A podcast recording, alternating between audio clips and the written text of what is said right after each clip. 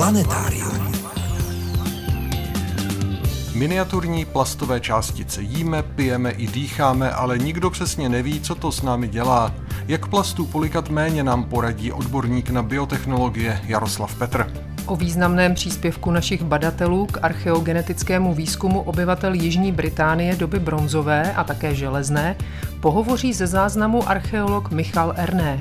K tomu přidáme krátký přehled zajímavostí, připomeneme naši soutěž o knihu a čeká vás také pravidelná rubrika Mýty, omyly a novinky astronomie. Posloucháte Planetárium, týdeník ze světa vědy a fantazie.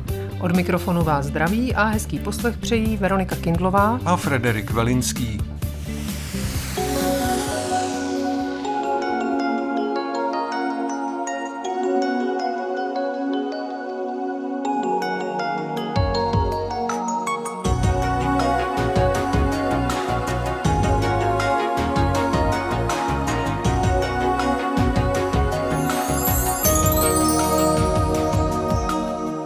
Začneme přehledem zajímavostí ze servisu České tiskové kanceláře.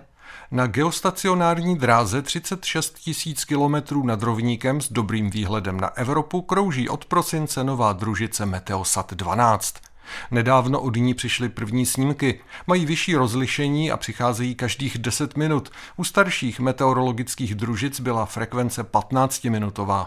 Fotí přitom v 16 vlnových délkách místo dosavadních 12. Předpovědi počasí budou ještě přesnější, až odstartují další dva meteosaty nové generace. Vědeckého popisu se nedávno dočkal nový rod motýlů, který se honosí oranžovými křídly zdobenými černými kroužky.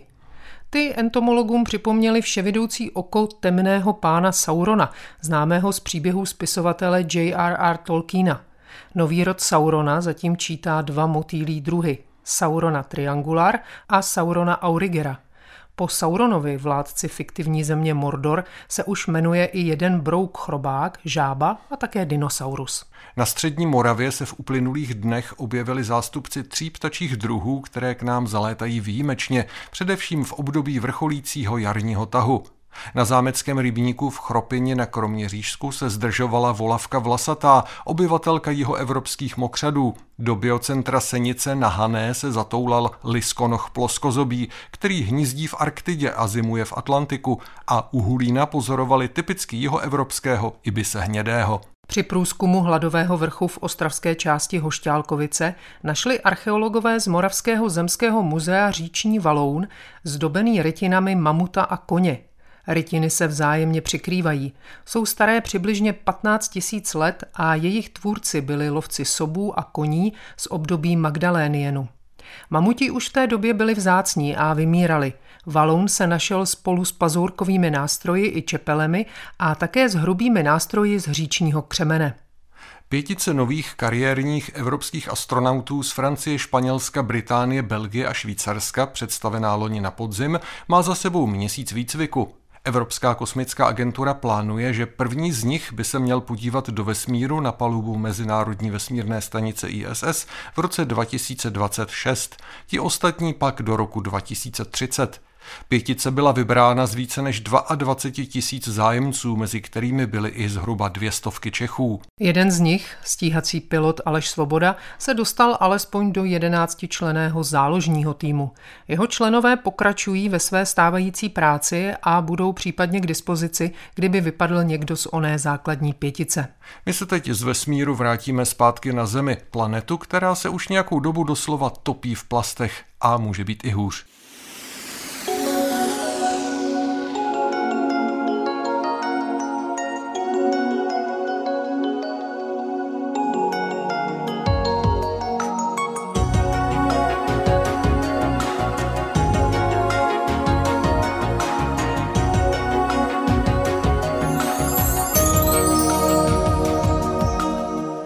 Všichni máme v těle nějaké ty plasty. Aniž bychom chtěli, plastové mikro- a nanočástice polikáme, pijeme, dýcháme se vzduchem. Máme je v zažívacím traktu, v plicích a dokonce i v krvi. Ty nejmenší kousky jsou schopné pronikat až do našich buněk.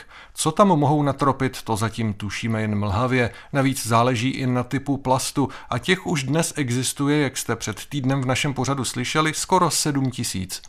Mnohdy obsahují chemikálie lidskému zdraví nepřívětivé, třeba endokrinní disruptory, látky narušující hormonální rovnováhu.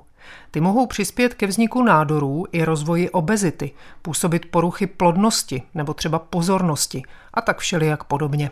Plastové mikro i nanočástice někdy záměrně produkujeme, ale v nejvyšší míře vznikají samovolně. Jejich pohyb v ekosystému se už dávno vymkl naší kontrole. Jen pro ilustraci, aniž bychom si toho byli vědomi, všichni si sebou nosíme oblak miniaturních plastových částeček, které se uvolňují otěrem z našeho, do značné míry syntetického oblečení. Bez plastů by se naše civilizace zhroutila. Kolik se jich nakonec v podobě miniaturních částeček dostane až do našeho těla, však můžeme do jisté míry ovlivnit. Také o tom si budeme povídat dnes. Vašimi průvodci planetáriem jsou stále Frederik Velinský a Veronika Kindlová.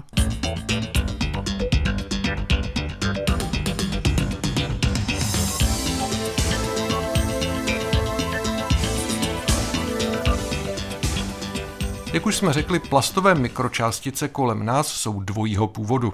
Hovoří o tom profesor Jaroslav Petr, odborník na biotechnologie a popularizátor vědy z Výzkumného ústavu živočišné výroby v Praze-Uhříněvsi. Jednak my je sami vyrábíme. Řada kosmetických produktů obsahuje tyhle ty mikročástice, takové rtěnky, aby se to krásně lesklo, aby to pěkně vypadalo, že jo. Tam vlastně jsou ty mikročástice dané naprosto cíleně. Do některých šampónů nebo do zubních past se dávají tyhle ty mikroskopické částice plastové, protože to krásně čistí, slouží to jako takový jemný brusnej písek a odstraňuje to ty nečistoty nebo odstraňuje to tu kůži, ty staré buňky vlastně už odumřelý. To je jedna část, řekněme si, že tady nad tím máme nějakou kontrolu, protože můžeme zakázat nebo omezit využívání. Ale pak je tady to, že máme ty velký odpady, plastový, ty vyhozený kelímky a PET lahve a igelitový pytlíky a tašky a to se rozpadá. A to se drobí a drobí se to až na ty mikročástice. Když už to je venku, když už to je v přírodě a drobí se to tam, tak se s tím moc asi udělat nedá. Ale je otázka, jestli musíme opravdu používat ty plasty všude, kde je používáme. Ukazuje se, že třeba zemědělská půda v Evropě a v Severní Americe dostává víc mikroskopických částic plastů než celý globální oceány a moře. Jako o tom, že moře jsou znečištěný plastama, o tom se hodně mluví a prostě bere se to jako alarmující situace. Ale to, že jsme si zamořili půdu těma mikročásticema, je fakt, o kterým se tolik nemluví. A přitom tyhle ty velmi malé částice, ty nanočástice, tak jako prolízají do našeho organismu, tak prolízají i do organismu rostlin. Když roste rostlina, roste kořínek, tak na špičce je intenzivně se dělící pletivo rostlinný a tam vlastně je ta vstupní brána pro tyhle ty mikročástice, ale když pak Italové udělali analýzy zeleniny, ovoce, tak zjistili, že v 1 gramu může být 200 tisíc těch malých plastových částic. Ty částice se najdou v mateřském mlíce, v pivu, najdou se v soli, najdou se v mořských produktech, protože pokud třeba ten mlž filtruje tu vodu, aby si nabral potravu, ty drobné částice, no tak samozřejmě, že jako nafiltruje i ty drobné částice těch plastů a hromadí se to v něm. Ale zase, aby jsme si to dali do kontextu, tak ve Skotsku to měřili, vzali si takovou rodinu, která sedí u stolů a hoduje na těch mořských mušlích. A došli k závěru, že daleko víc částic, mikroskopických částic plastů nemají z té večeře, z těch mušlí, ale z toho vzduchu, který dejchají, protože prostě uvnitř v tom interiéru, kde jsou nejrůznější potahy a koberce a oděvy a tyhle ty věci, látky syntetického původu, tak je tolik mikročástic ve vzduchu, že vlastně to, co vdechujou, je daleko větší zátěž pro ten organismus, než to, co snědí, zvláště to, co sníme, tak z 90% prostě zase vyloučíme. Plasty nejen jíme, ale samozřejmě, aniž bychom to chtěli, i pijeme.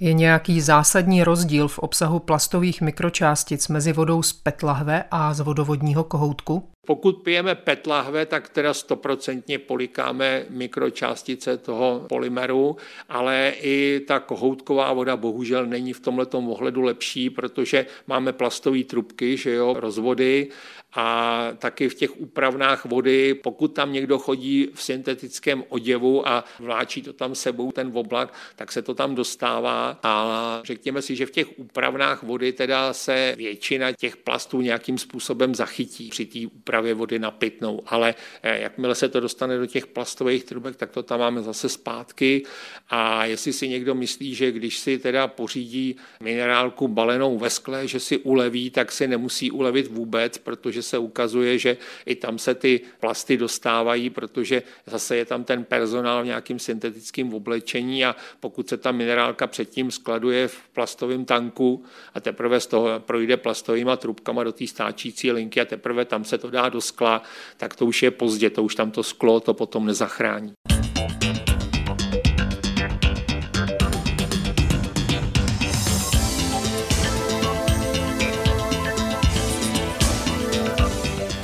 Jak zamávala s produkcí plastových mikročástic covidová pandemie? Zhoršila se v tomhle nepřehledném období nějak významně situace? Podle profesora Jaroslava Petra určitě ano. Tam celkově stoupl objem odpadů, protože se tam používalo obrovské množství jednorázového materiálu, který se prostě použil a vyhodil.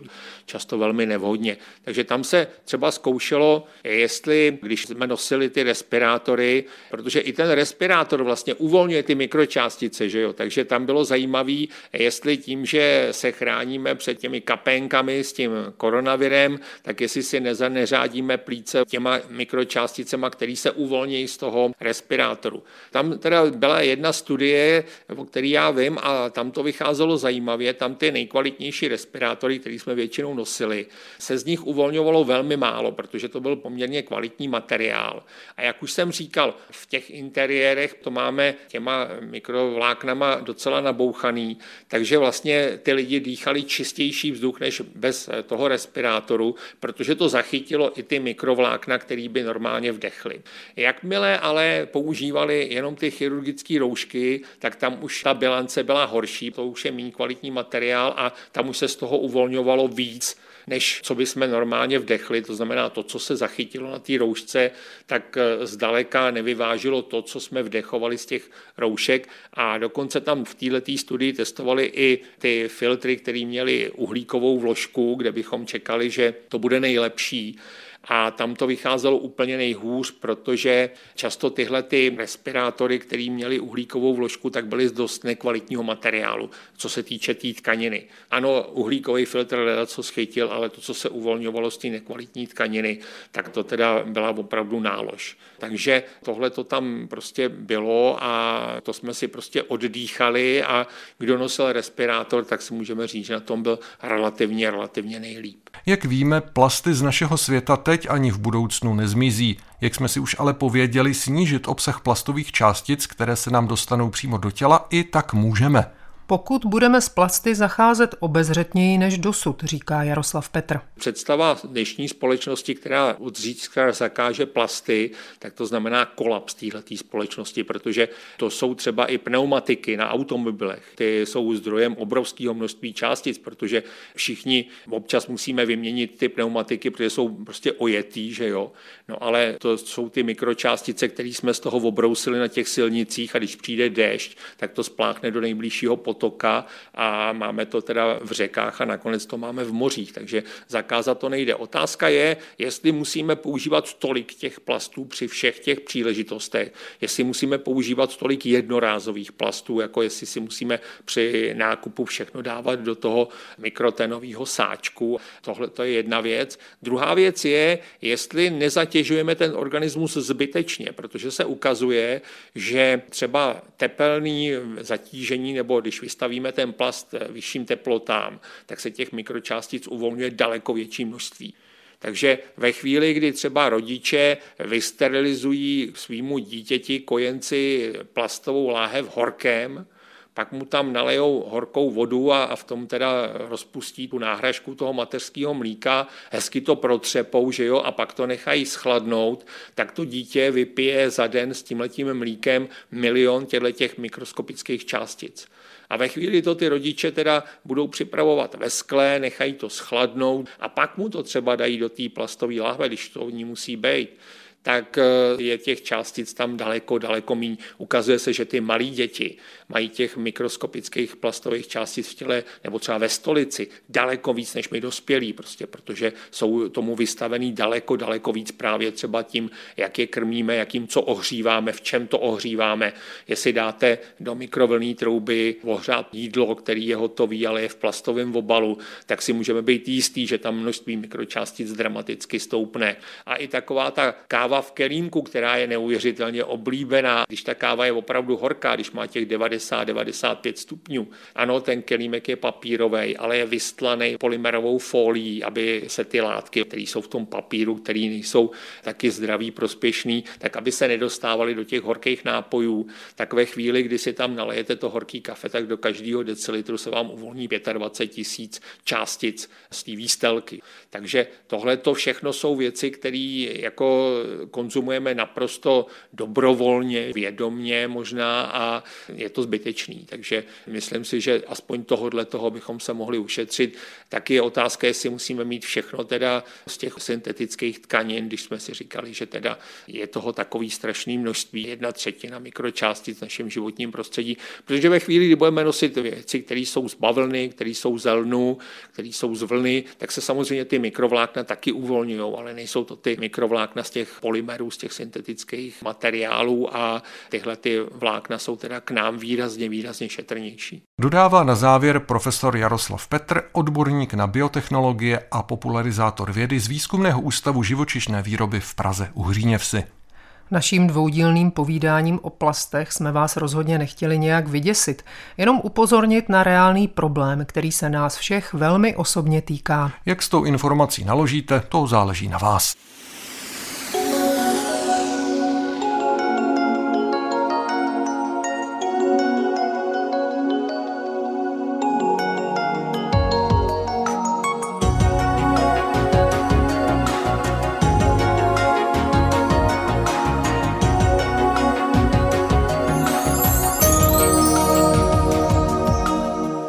Posloucháte Planetárium, magazín ze světa vědy a fantazie. V rubrice Mýty, objevy a novinky astronomie se tentokrát Miroslav Cimr bude věnovat některým dezinformacím spjatým historicky s astronomií.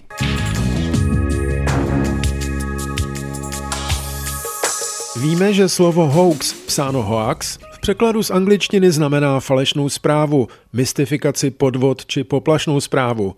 Jde zřejmě o zkráceninu magického renesančního kouzelnického zaříkadla hokus pokus, z latinského hokus ve smyslu podvádět. V dnešní době je hoaxy, srozumitelně řečeno dezinformacemi, kyberprostor doslova zamořen.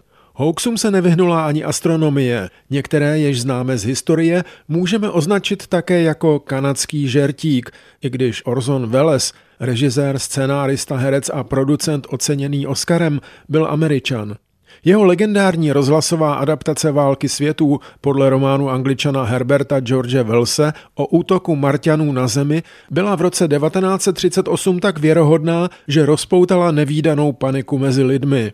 Hoaxy astronomické známe i v podobě zaručených zpráv, které se většinou v bulváru nejčastěji objevují v létě. Zřejmě na to má vliv čas dovolených, kdy lidé více čtou. Řetězové spamové maily informují o fantastickém přiblížení Marsu k Zemi, o planetě, která bude na obloze veliká jak měsíc a že se příště stejně tak přiblíží až v roce 2287. Pošli zprávu i svým přátelům, protože nikdy během svého života to takhle neuvidíš, radí rozesílatelé. Nebo totéž v bledě modrém o superměsíci, který bude v úplňku xkrát větší než obvykle. Na některých hoaxech se ovšem kdysi podíleli i sami astronomové. Tmavým liniím na povrchu Marsu, co by kanálům nebo vodním průplavům umělého původu, věřil italský hvězdář 19. století Giovanni Schiaparelli i někteří jeho soudobí kolegové, třeba v minulé rubrice zmíněný Francouz Camille Flammarion. Je faktem, že název kanály už Marsu zůstal. Označujeme tak dlouhá údolí s množstvím zákrutů i vedlejších koryt nepodobných pozemským říčním tokům. Anglický vězdář William Herschel zase považoval sluneční skvrny za díry v zářící atmosféře, jimiž je vidět chladný tmavý povrch slunce, prý možná dokonce obydlený. Kolem jeho syna Johna, rovněž astronoma a matematika, se ve své době rozpoutalo doslova mediální drama. Týkalo se Herschelova nového dalekohledu a pozorování měsíce. Dlužno dodat, že na megahoaxu měl lví podíl bulvární deník The New York Sun, který v srpnu roku 1835 publikoval sérii článků o Herschelově dalekohledu, kterým vědec prý při 42 000 násobném zvětšení viděl povrch měsíce stejně jako my vidíme naše okolí na Zemi. Krom toho astronom prý pozoroval i obyvatele měsíce, jakési humanoidy netopířího vzhledu. Trvalo řadu týdnů, než se veřejnosti podařilo vysvětlit, že jde o snůšku nesmyslů. Nepátral jsem, nakolik se tehdy novinám zvýšil náklad. I tato byť historická kauza je však jedním z příkladů, jak snadno se dá dezinformacemi ovlivnit a manipulovat veřejné mínění. Sám Herschel tehdy odbyl vymyšlenou aféru s úsměvem a pouze zalitoval, že jeho skutečným vědeckým objevům nevěnuje veřejnost ani zdaleka takovou pozornost jako nesmyslům v bulváru.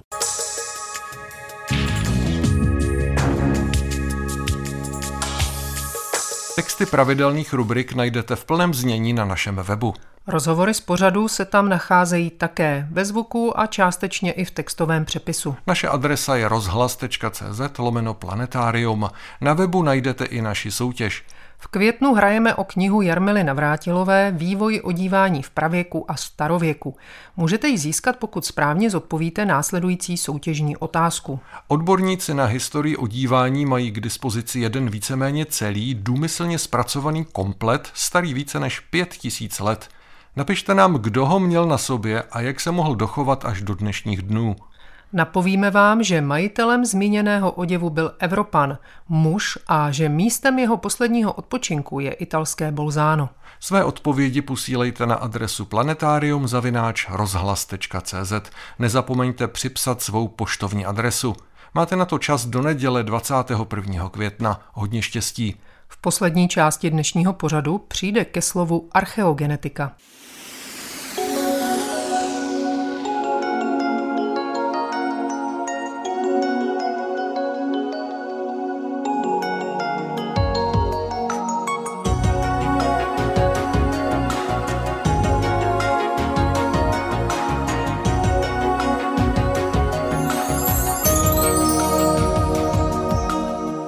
Už v době bronzové lidé intenzivně cestovali přes moře mezi kontinentální Evropou a jihem Británie.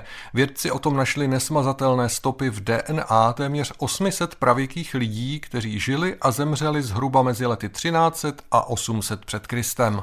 Genetický impact nově příchozích byl podle vědců skutečně zásadní a velkou měrou se otiskl do DNA pozdějších populací obyvatel britských ostrovů. Vytvořit genetický obraz obyvatelstva jihu Británie před 3000 lety pomáhali i naši badatelé, především analýzou kosterního materiálu z odpovídajících období naší vlastní historie.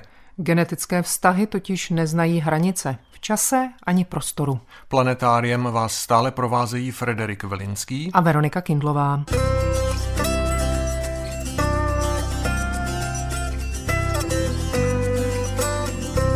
Čeští vědci se účastnili celé řady mezinárodních výzkumných projektů zabývajících se genetickou minulostí lidstva a tím, jak se v lidské DNA odrážejí nejrůznější milníky historie. Pojďme si říci, jak vůbec k zapojení našich odborníků do některých zcela konkrétních archeogenetických projektů došlo a s jakým výsledkem. Prozradí nám to archeolog Michal Ernée z Archeologického ústavu Akademie věd České republiky v Praze.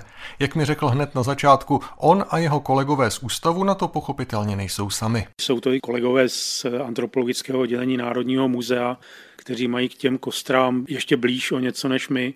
A je to vlastně naše systémová spolupráce už víceletá s několika světovými pracovišti, která se tu archeogenetikou zabývají. Je to především Univerzita Harvard a tým profesora Davida Reicha a v posledních letech zejména pak Max Planck Institut pro výzkum dějin člověka v Lipsku, dříve Věně tedy, se kterými spolupracujeme velmi intenzivně tak posledních 5-6 let a výsledkem toho bylo už několik studií, které vyšly, ta poslední, na které jsme se podíleli, se zabývala genetickým obrazem populací britských ostrovů v době bronzové a v době železné. A jak k tomu může přispět nějaký vzorek, řekněme, populace z té doby ze střední Evropy? No, může k tomu přispět několika způsoby.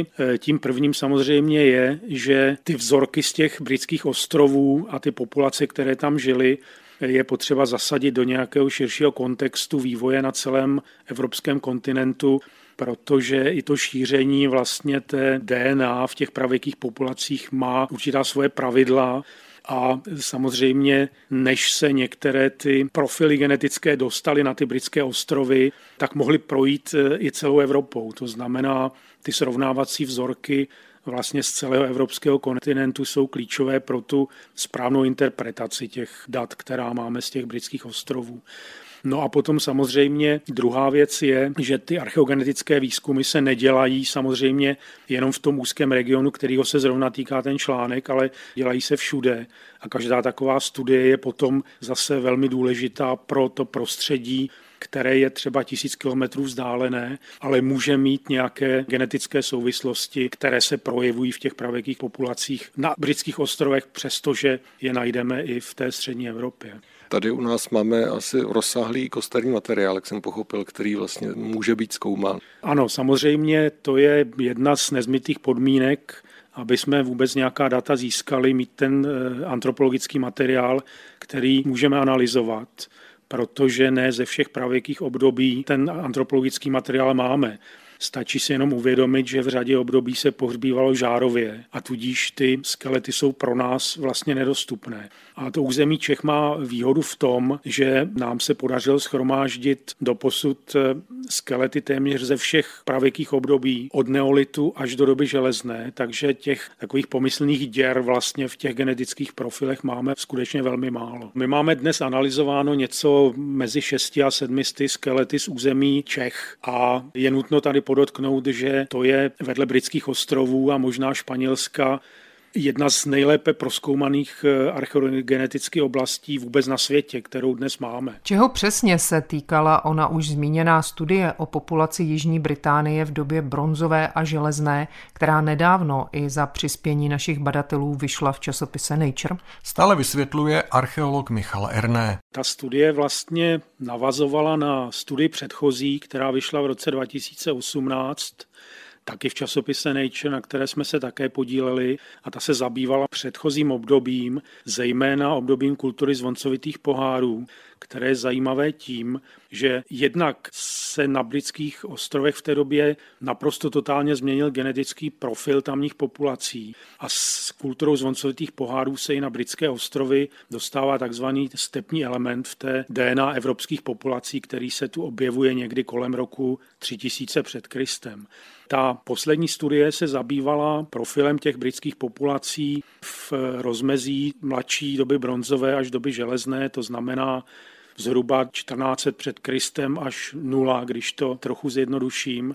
A šlo právě o poznání toho, jak se ten genetický profil tamnějších populací vyvíjel po té době eneolitu a starší doby bronzové a jestli jsou nějaké rozdíly v jednotlivých populacích žijících na britských ostrovech, a také odkud se tam případně mohly ty genetické profily dostat.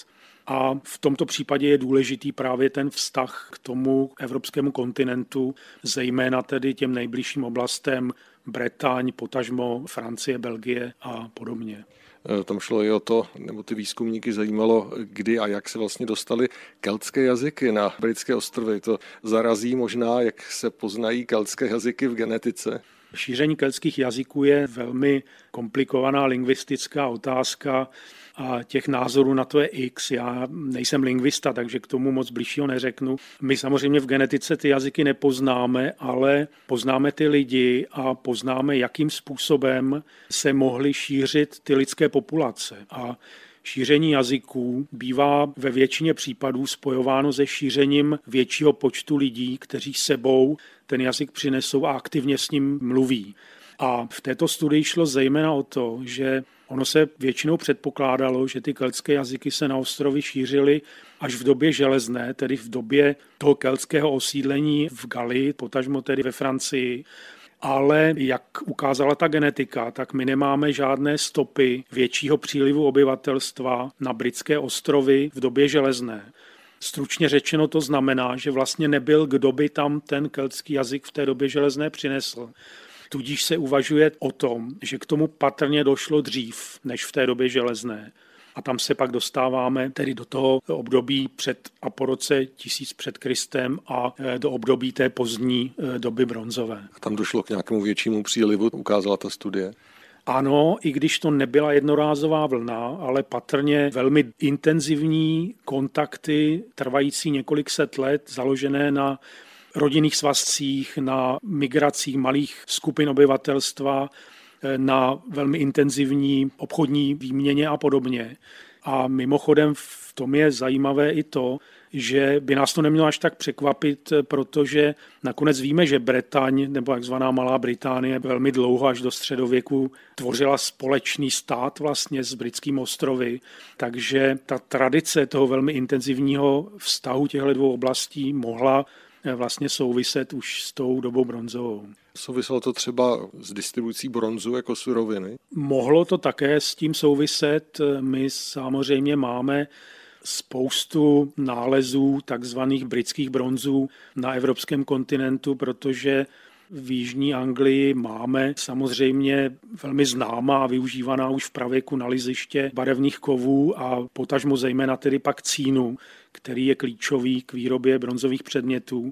Takže my najdeme ty bronzové předměty z britských ostrovů ve Skandinávii, v Nizozemí, ve Francii a máme doloženy bohaté kontakty s prostředím Španělska, takže nepochybně ten kontakt přes to moře tam fungoval velmi intenzivně.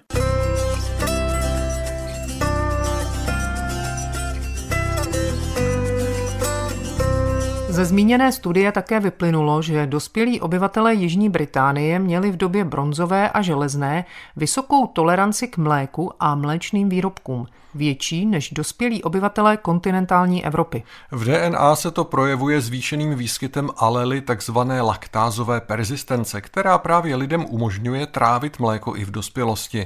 V Británii se evidentně už nějakých 1000 let před Kristem mléko a výrobky z něj těšily velké přízni, říká archeolog Michal Ernée. Je to nepochybně překvapivé zjištění a není to jediná věc, o které v tom článku se dočtete, že vlastně momentálně víme akorát, že to tak bylo, ale nevíme proč a jak k tomu došlo. Ta tolerance k trávení tedy toho mléka je savcům vrozená, protože potřebují to mateřské mléko, ale v dospělosti tuto schopnost ztrácí.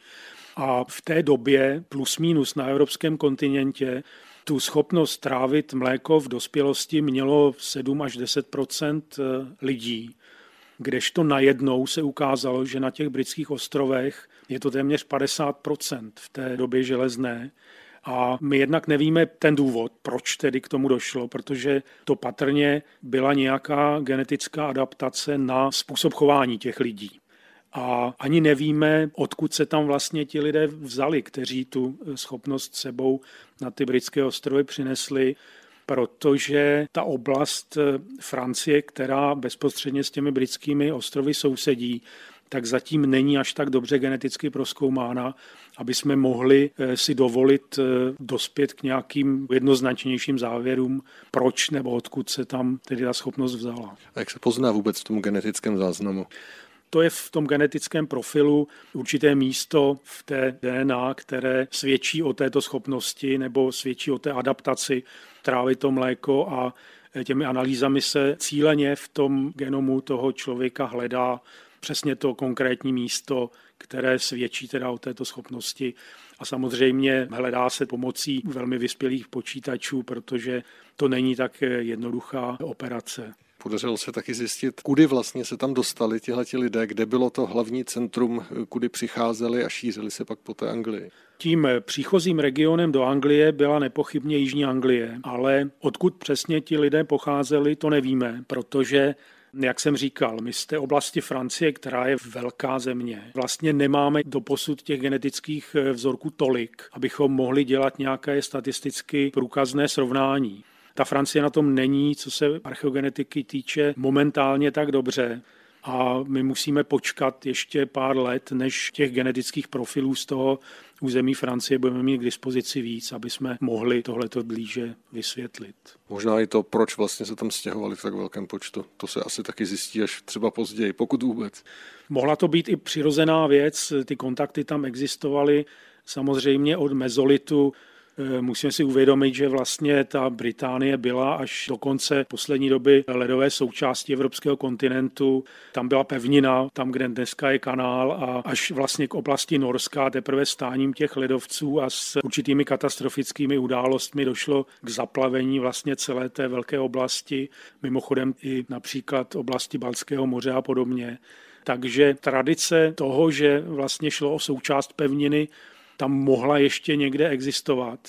A vlastně k tomu zatopení toho prostoru došlo někdy jenom krátce předtím, než se tam dostalo neolitické obyvatelstvo. Takže ta tradice toho kontaktu s tím prostředím těch dnešních britských ostrovů mohla být velice dlouhá a mohlo jít o zcela přirozený proces té migrace těch obyvatel mezi těmi prostředími. Jaký význam má studie zabývající se DNA obyvatel Jižní Británie doby bronzové a železné, publikovaná v časopise Nature, pro naše odborníky, kteří se na ní prostřednictvím svých dat podíleli? Je samozřejmě pro nás přínosná mimo jiné tím, že v ní bylo publikováno a tudíž dáno k dispozici i nám 160 genetických profilů z území Čech od neolitu až do doby keltského osídlení.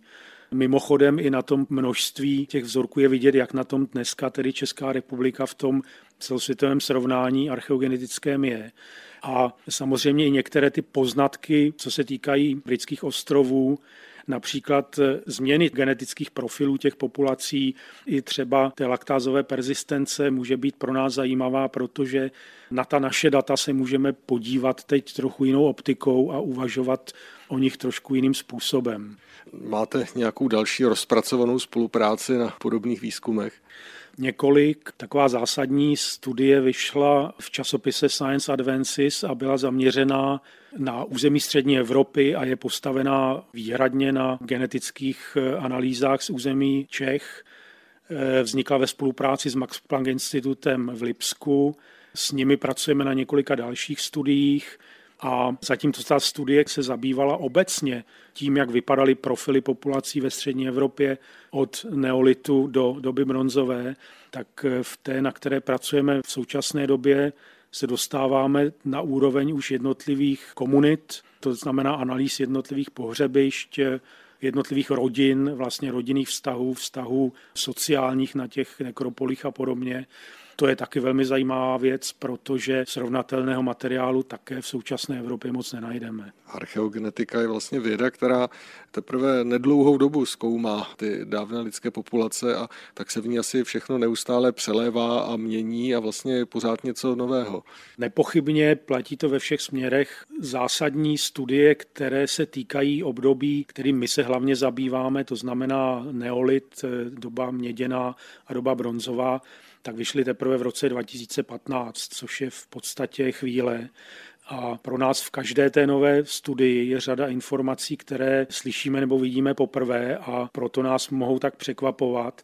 A vlastně každá ta nová studie, kterých vychází dnes několik ročně, je takovým čtverečkem do toho genetického obrazu evropských pravěkých populací, které postupně zasazujeme, protože samozřejmě každý ten soubor těch dat nám umožňuje zpřesnit pozici těch populací, které už známe z dřívějších studií, anebo těch, které zpracováváme momentálně. Takže vlastně nás na tom stále zajímá úplně všechno, protože řada těch věcí je opravdu úplně nových. Setkáváme se s nimi poprvé a taky se interpretačně musíme vlastně vyrovnávat s úplně novým pohledem na řadu témat, které v té archeologii nějakým způsobem diskutujeme už třeba 100-150 let, ale teď se na ně můžeme podívat vlastně úplně z jiné strany. Taky zároveň se v nich může hodně změnit a může být ledacos jinak.